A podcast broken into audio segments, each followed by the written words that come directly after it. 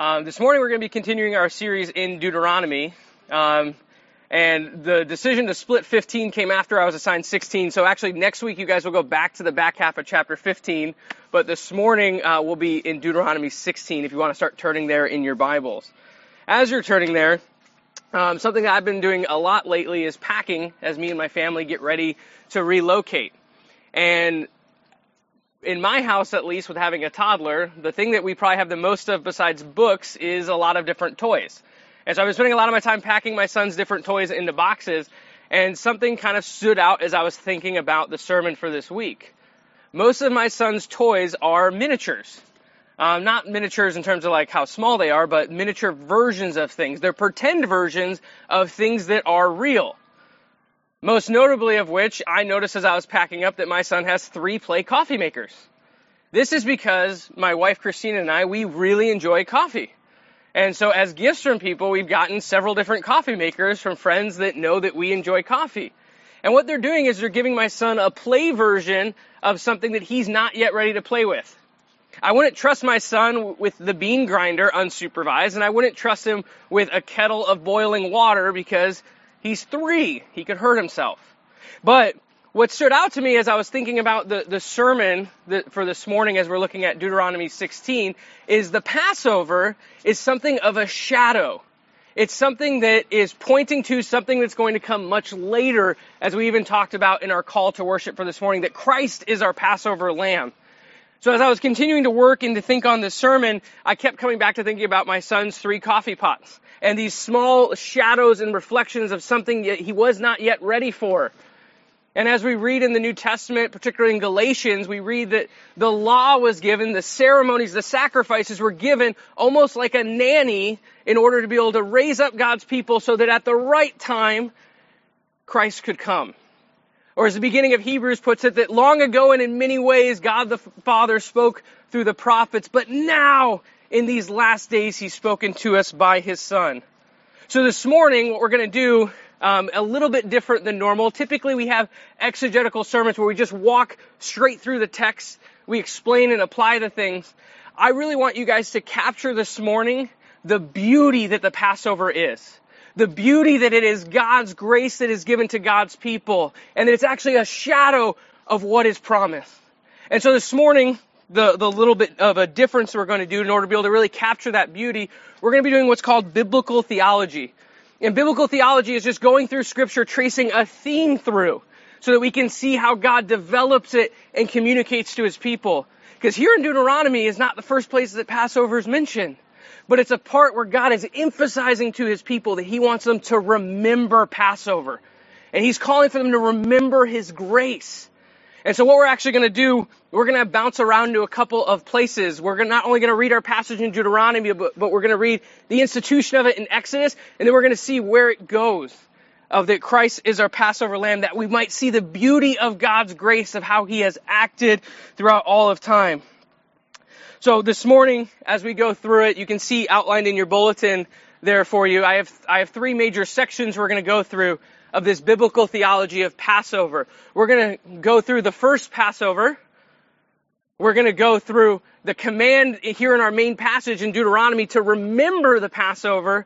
And then we're actually going to go into one of my favorite books of the Bible, if it's okay to say that I have a favorite. And we're going to go to Hebrews chapter 10 towards the end as we look at this once and for all Passover that we have in Christ. So with that said, we'll start by reading our passage in Deuteronomy for this morning. So Deuteronomy chapter 16, we're going to just be reading verses 1 through 8 this morning. Hear now the holy and infallible word of God. Observe the month of Abib and keep the Passover to the Lord your God. For in the month of Abib, the Lord your God brought you out of Egypt by night. And you shall offer the Passover sacrifice to the Lord your God from the flock or the herd at the place that the Lord will choose to make his name dwell there. You shall eat no leavened bread with it. Seven days you shall eat it with the unleavened bread, the bread of affliction. For you came out of the land of Egypt in haste, that all the days of your life you may remember the day when you came out of the land of Egypt. No leaven shall be seen with you in all of your territory for seven days, nor shall any of the flesh that you sacrifice on the evening of the first day remain at all night until morning. You may not offer the Passover sacrifice within any of your own towns that the Lord your God is giving you, but at the place that the Lord your God will choose to make his name dwell in it. There you shall offer the Passover sacrifice. In the evening at sunset, at the, at the time you came out of Egypt, and you shall cook it and eat it at the place that the Lord your God will choose. And in the morning you shall turn and go to your tents. For six days you shall eat unleavened bread. And on the seventh day there will be a solemn assembly to the Lord your God. You shall do no work on it. This is the word of the Lord, and it was given for our good. And here, even in a sacrifice, we see His grace given to us. Would you join me in prayer? Our Father, Lord, you are um, the God of heavens and earth. You are a God who tells a story of grace for his people throughout all of time. This morning, as we study your word, as we look at the Passover, as we look at not only on your judgment of sin, but the grace that you offer by the blood of another, Lord, we pray that in these things, we would see the beauty that you've given us in the gospel, that we would reflect on it, that we would even celebrate it with joy. Pray these things in Jesus' name. Amen.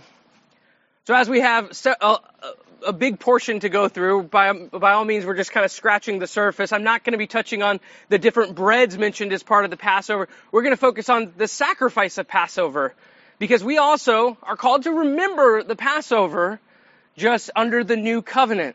So let's dive right into my first section there for us as we go through this biblical theology, and that is the first Passover. So as Israel is about to enter the promised land, these people in Deuteronomy, they're being reminded to observe the Passover. So as we begin, it's important, what is the Passover? If you have your Bible with you, I mentioned we're going to go to a couple different places, or even if you want to pull out your phone, I'd encourage you to follow along as we go. I invite you to turn with me to Exodus chapter 12. Exodus chapter 12 is where we see the directions given for the Passover. What is this meal? What is this sacrifice going to be? What's happening here?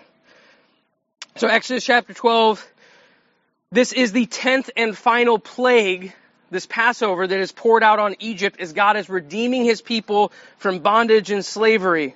If you look with me at verse, uh, chapter 12, verse 3, and I'm going to read actually through verse 13 because it's important that we see this so that we can understand the grace and the beauty that is given as we talk about the Passover.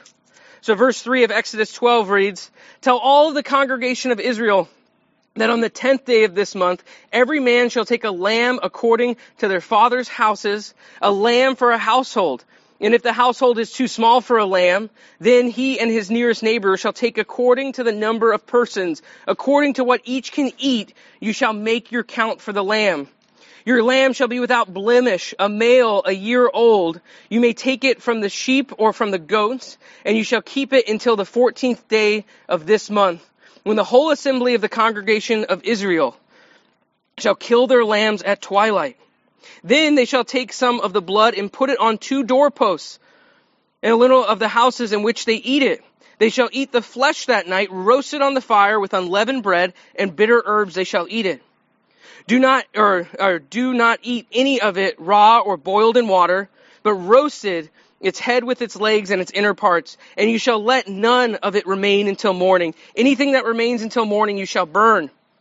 In this manner you shall eat it with your belt fastened, your sandals on your feet, and your staff in your hand, and you shall eat it in haste. It is the Lord's Passover.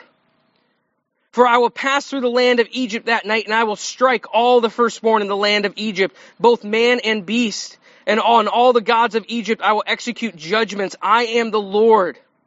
The blood shall be a sign for you on the houses where you are.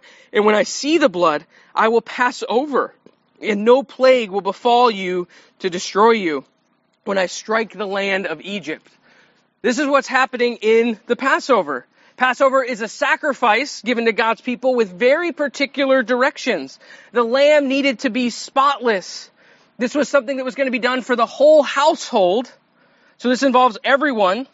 And the method of butchering and cooking is defined, even how they're to eat it, and that they need to be ready to leave with haste. That they're going to be eating with their staffs and their belts fastened, ready to walk out the door at a moment's notice. So this would be like eating with your jacket and your backpack on, ready to run out the door. Israel isn't choosing to do this. God is giving this provision as an act of grace for his people. If you look back at verse 11 there in Exodus 12, we see that this is the Lord's Passover. This is something that he is giving to them. God is going to judge Egypt by the death of, of the firstborn of both the animals and of the people. And the judgment is going to be the same for anyone who does not have blood on their doorposts. So what makes God's people different? That there is blood on the door. That something has died so that they might live. The blood of the perfect Passover lamb will lead to the household being passed over. And you don't need any knowledge of Hebrew to see the play on words there. In English, it comes through very clearly. We, we have the Passover sacrifice being referred to, and it's called just that because God is going to pass over the judgment upon their house. God is going to judge Egypt and he is going to pass over those that have followed his rules.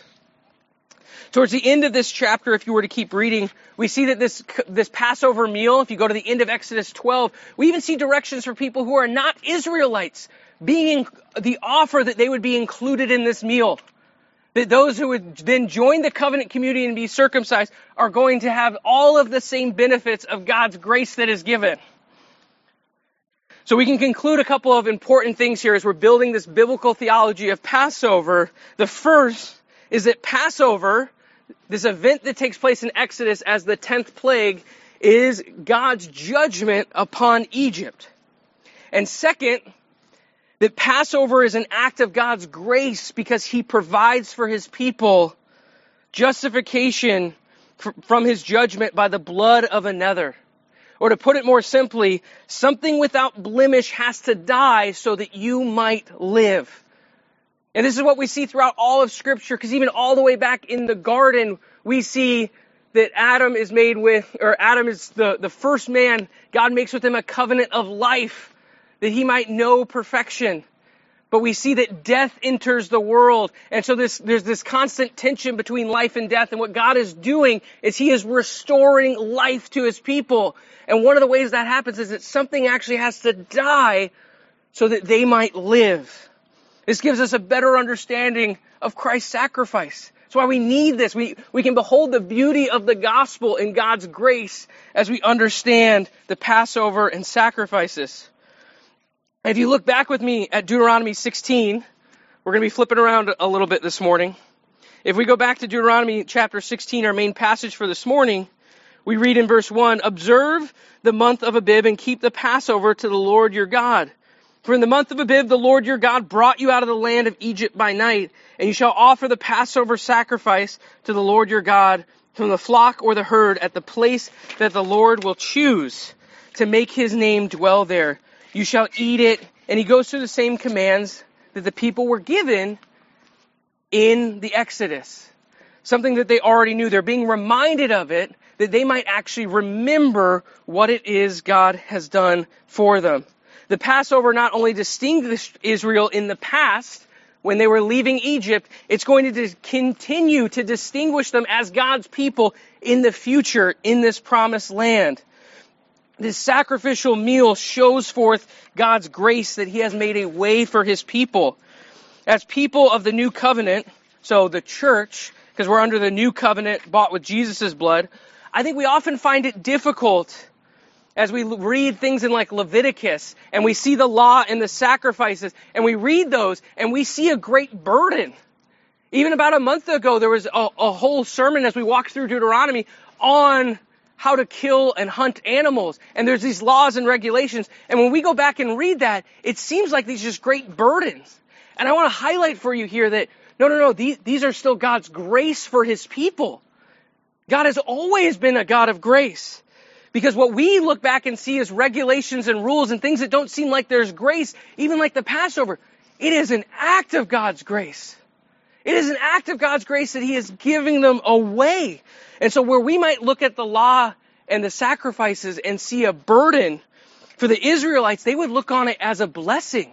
It holds forth God's steadfast love again and again that He has given for His people, a way in which He makes provision. The sacrificial system, including the Passover, teaches that something has to die so that you might live. A possibly helpful illustration comes to mind. One of my favorite movies is a movie called Saving Private Ryan. It stars Tom Hanks, significantly younger than he is now, and Matt Damon before he was actually a very well known actor. Uh, it's directed by Steven Spielberg. It won a ton of awards, and it's based around a real story. So during World War II, there was a provision put out that if all of the brothers and the father of one family died in the war, the last one, the last living one, there would be an attempt to bring them back so that the family's name might remain. So this is a, a the movie's based around a true story about the Niland brothers. So during World War II, and the movie begins with an old man walking through a military graveyard. And as he's walking through, you see his family following close behind him. Then it cuts back to the, the main plot of the movie in which these army rangers are being sent out to save this private named Ryan, saving Private Ryan. Just in the name of the movie. No spoilers there. So they spend a lot of time trying to find this Private Ryan, and throughout it, all of the company that gets sent actually ends up dying along the way. And as the captain, played by Tom Hanks, is breathing his last breath as they finally found this Private Ryan, he tells him to earn this. Earn this, that this crazy thing happened to all these other men, that they died that you might live. And the movie ends, you finally know who the older man was walking through the graveyard, that it's this Private Ryan as they fade the faces together. And as he finds the gravestone of this captain, he falls down weeping and he turns and asks his wife this question as his grandchildren and his children are behind him. Did I earn this?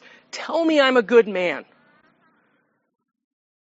And for this young soldier who made it home, someone else had to die that he might live. And here's the difference with this story. I'm telling this, this illustration to help us picture something has to die that we might live, but it's not that we earn it. The Passover does not earn God's grace because then it would not be an act of God's free grace. It is not that something has to die that then you might earn it. The grace that is given is that something has to die that you are undeserving of the mercy that is given. It's a free gift. And this is really important as we look at the Passover because blood is a rather significant thing for the sacrifices. And the Bible actually has a lot to say about blood and much more beautifully than a movie ever could. There's a significant value placed in the sacrifices concerning blood. And it's important to note that blood was seen as one of the most powerful cleansing agents available in the ancient world. Blood was also seen as that which could pay as a ransom for the guilty. Or as Leviticus, we won't turn there, but as Leviticus 17:11 says, for the life of the flesh is in the blood, and I have given it to you for on the altar to make atonement for your souls, for it is the blood that makes atonement by life. Something has to die so that we might live. And the animal's blood was accepted as payment or ransom on the sinner's behalf to atone. Something had to die so that they could live. And death is coming the Passover in Exodus, death is coming to every firstborn son unless something dies in his place. And this meal is clearly given as a blessing, not a burden. The system of Passover and the sacrificial system was given as a gracious gift by the Lord because the blood of sinners, humans that deserve judgment, was everyone. And the sole use of the animal's blood was to make this atonement. And the Passover is the very opposite of our common human impulse to earn salvation, to earn anything, or as Tom Hanks' character says in the movie to the soldier, earn this with his dying breath. That is not what is happening in the sacrificial system, but rather is that God, by His grace, allows that something else can take the judgment and die on your behalf. So as we venture through this biblical theology of Passover this morning, here's my first main point. The Passover was given as an act of God's free grace. I think that's come across pretty well. I've said the word grace probably a hundred times by now. So if there's something from this first point you take away is that the Passover is an act of God's free grace. God is consistent in his dealings with mankind. And there has never been a way to merit or earn God's favor. The wages of sin has always been death, and something has to die that life might be restored. And the Israelites, like the church, are not only saved from the death that they deserve, but it's by God's own grace and God's own action. So let's now transition to that second point, which is where our passage, our main passage for this morning comes in a little bit more in Deuteronomy 16. Let's go to that second point, which is remembering the Passover. If you look back with me in Deuteronomy 16, the, the last sentence of verse 3 here is the commandment to them that all the days of your life you may remember the day when you came out of the land of Egypt.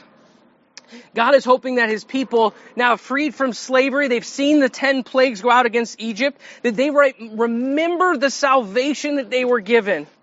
They are to remember the Passover. They're to remember that something had to die so that they could live. They are to remember the events that we've been talking about. They are to remember that God gives away by His grace.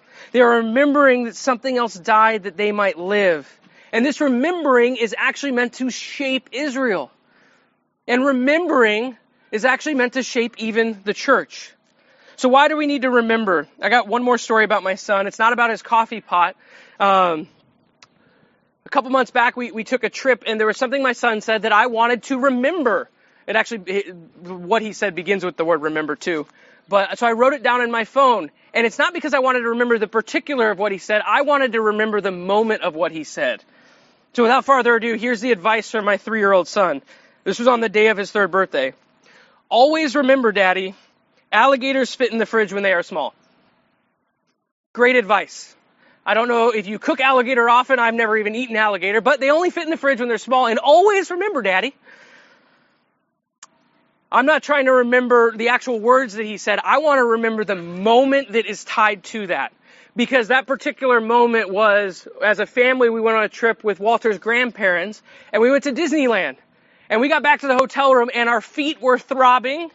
We were exhausted. We had eaten too much sugar. We had ha- stayed up way past his bedtime. And as we were laying him down to sleep, this was his advice. Always remember, daddies, alligators fit better in the fridge when they're small. I want to remember that moment. And so God calling for his people to remember the Passover, it's not just the actual event of the Passover. He's looking for them to remember the weight of the moment, not just the words. He's looking for them to remember and actually be shaped by that memory. Because for me, in that moment, that quote from my son, it brings me back to that memory that is a very joyful memory of his childhood. And when I look in the notes in my phone and I see it, I, I get a little laugh again every time because I remember the moment. And so Passover is going to regularly happen, that they might remember, that it might be put before them again and again. This is why it's important to remember. God is reminding his people here to remember their redemption, to remember that something died so that they could live. There would even possibly be sons in that room and children in that room who their dad or their grandfather was a firstborn son and they're hearing this story retold in Deuteronomy as they're about ready to enter the promised land, dad or grandpa is only alive because the blood of that lamb that saved them when they were getting ready to leave Egypt. That's much more powerful than the, the abstract distance that we have when we read about Passover of it saving the firstborn son. That sounds very distant. Or for instance, I only have one child. My, my little Walter is a firstborn son.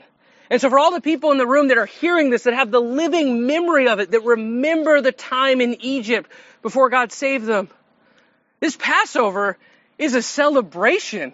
This is a day of victory. This is not a thing of defeat. This is that God's grace has made a way. It would be an exciting thing to continue to remember the Passover. It's a solemn thing that's given by God, but it would be an exciting thing because it's holding forth His grace. It's a celebration. It's a celebration that something dies so that we might live. So here is my second major point as we go through this biblical theology of Passover. There is power in remembering what God has done. There is power in remembering God's grace. And God knows that we are forgetful. So God actually gives us things that we might remember. We do one of them every single week when we gather, and that is the Lord's table, in which we're actually told in scripture, 1 Corinthians 11, 26 reads, For as often as you eat this bread and drink this cup, You proclaim the Lord's death until he comes. Christ's death that is for you. It is an act that is actually preaching and proclaiming the gospel that you have memories of, of breaking the bread and drinking the wine that you might remember Christ's death. Remembrance is something that is given to all of the followers of God throughout time because we need it. We need to be reminded of that grace. And for the Israelites, this Passover meal was given as a perpetual sign that they are God's people, that they live by His grace.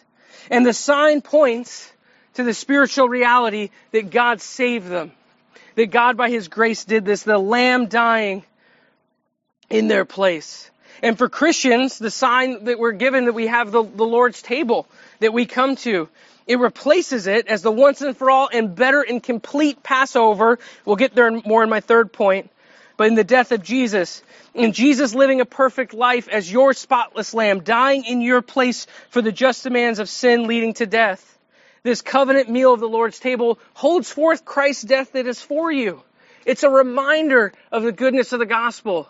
One of my favorite quotes throughout church history is by uh, Augustine of Hippo, where he summarizes the gospel in these six words. God himself gives what he demands. God demands perfection. God demands blood for the atonement of sins, that something has to die that you might live. And God, by his grace, does something that we could not do, that we could never merit. And the Passover, like before I was talking about my son's coffee pot as we began this morning, it's a shadow, the Passover is like that. It's a shadow of what the real thing would be. The real thing that was going to come.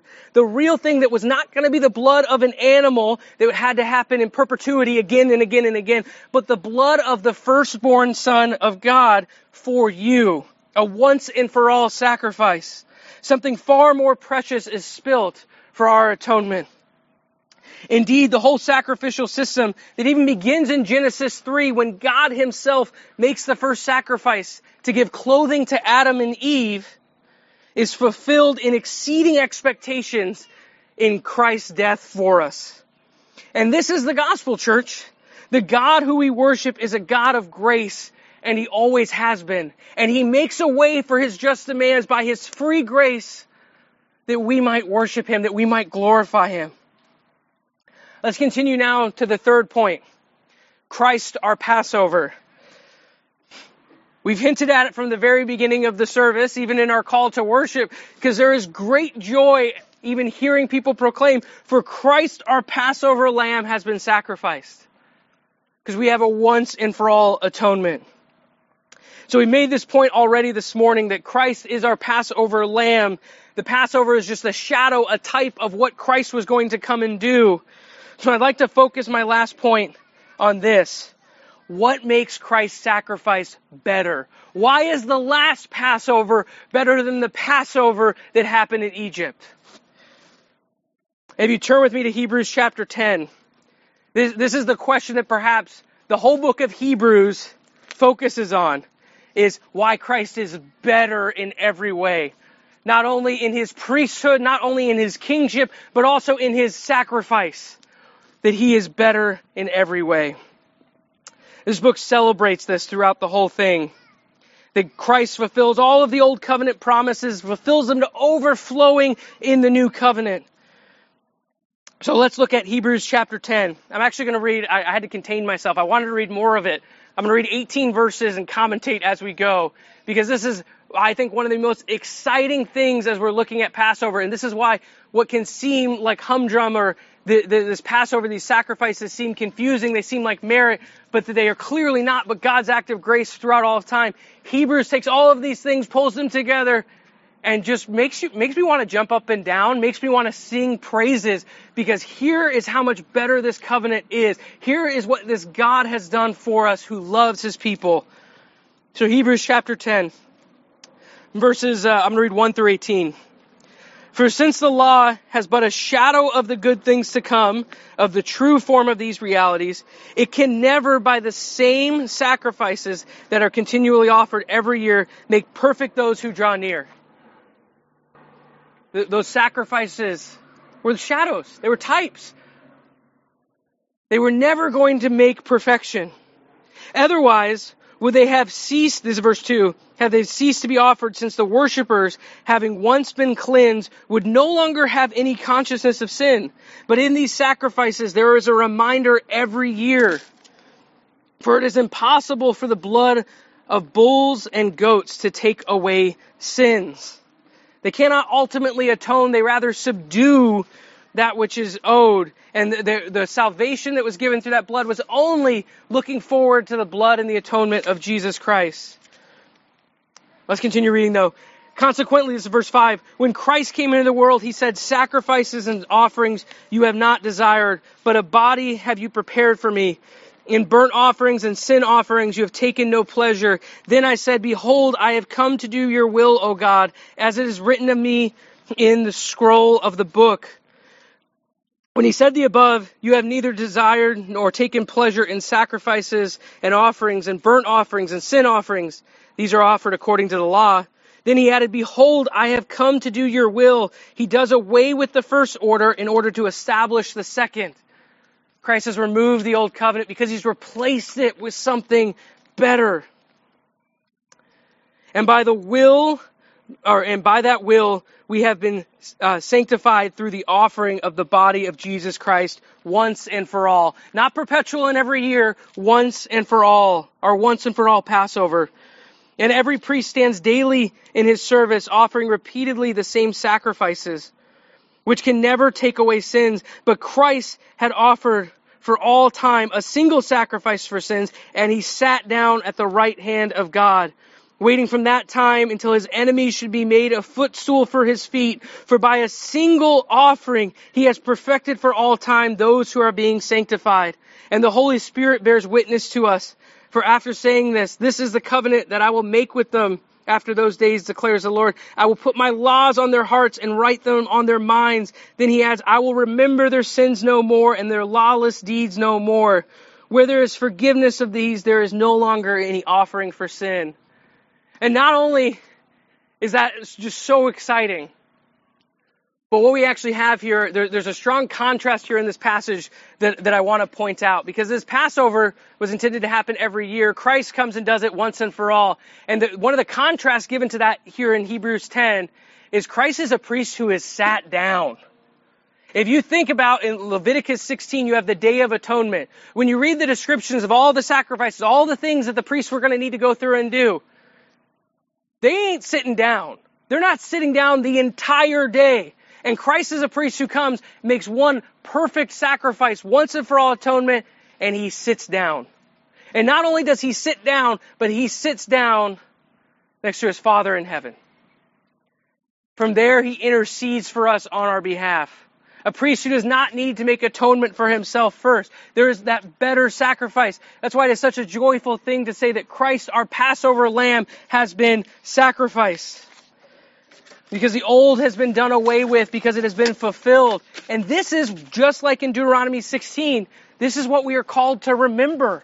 That we're called to remember the Passover. The remembrance is the ultimate Passover that we have in Jesus Christ. And as we've seen as we've gone through this morning, God has always acted with grace to his people by his free grace, by giving them directions, by loving and caring for them, by making a way, by answering his own just demands. Christ comes this, as our Passover lamb as a greater covenant. The promise of the new covenant is fulfilled, and it is better in every way and is consistent with how God has acted throughout all of time.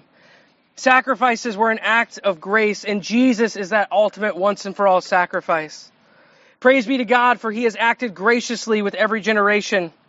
And this is what we need to remember, church, that just like the Israelites about to enter the promised land, we need to remember His grace that is given to us. That God Himself has made a way that He has given for us to remember. That we might actually come together as a people and celebrate that grace is given to us. Would you join me in prayer? Our Father, Lord, we thank you for your grace, for your steadfast love and mercy that you give again and again. A grace that we could never earn or merit. Lord, that something must die that we could live, that you send your own son that he might die so that we might know life, that we might know new life, that we might know life in abundance. Lord, that you might restore to us the things that were lost in the fall. Lord, we praise you for this. Lord, prepare our hearts now as we come to the table of our Lord. In Jesus' name, amen.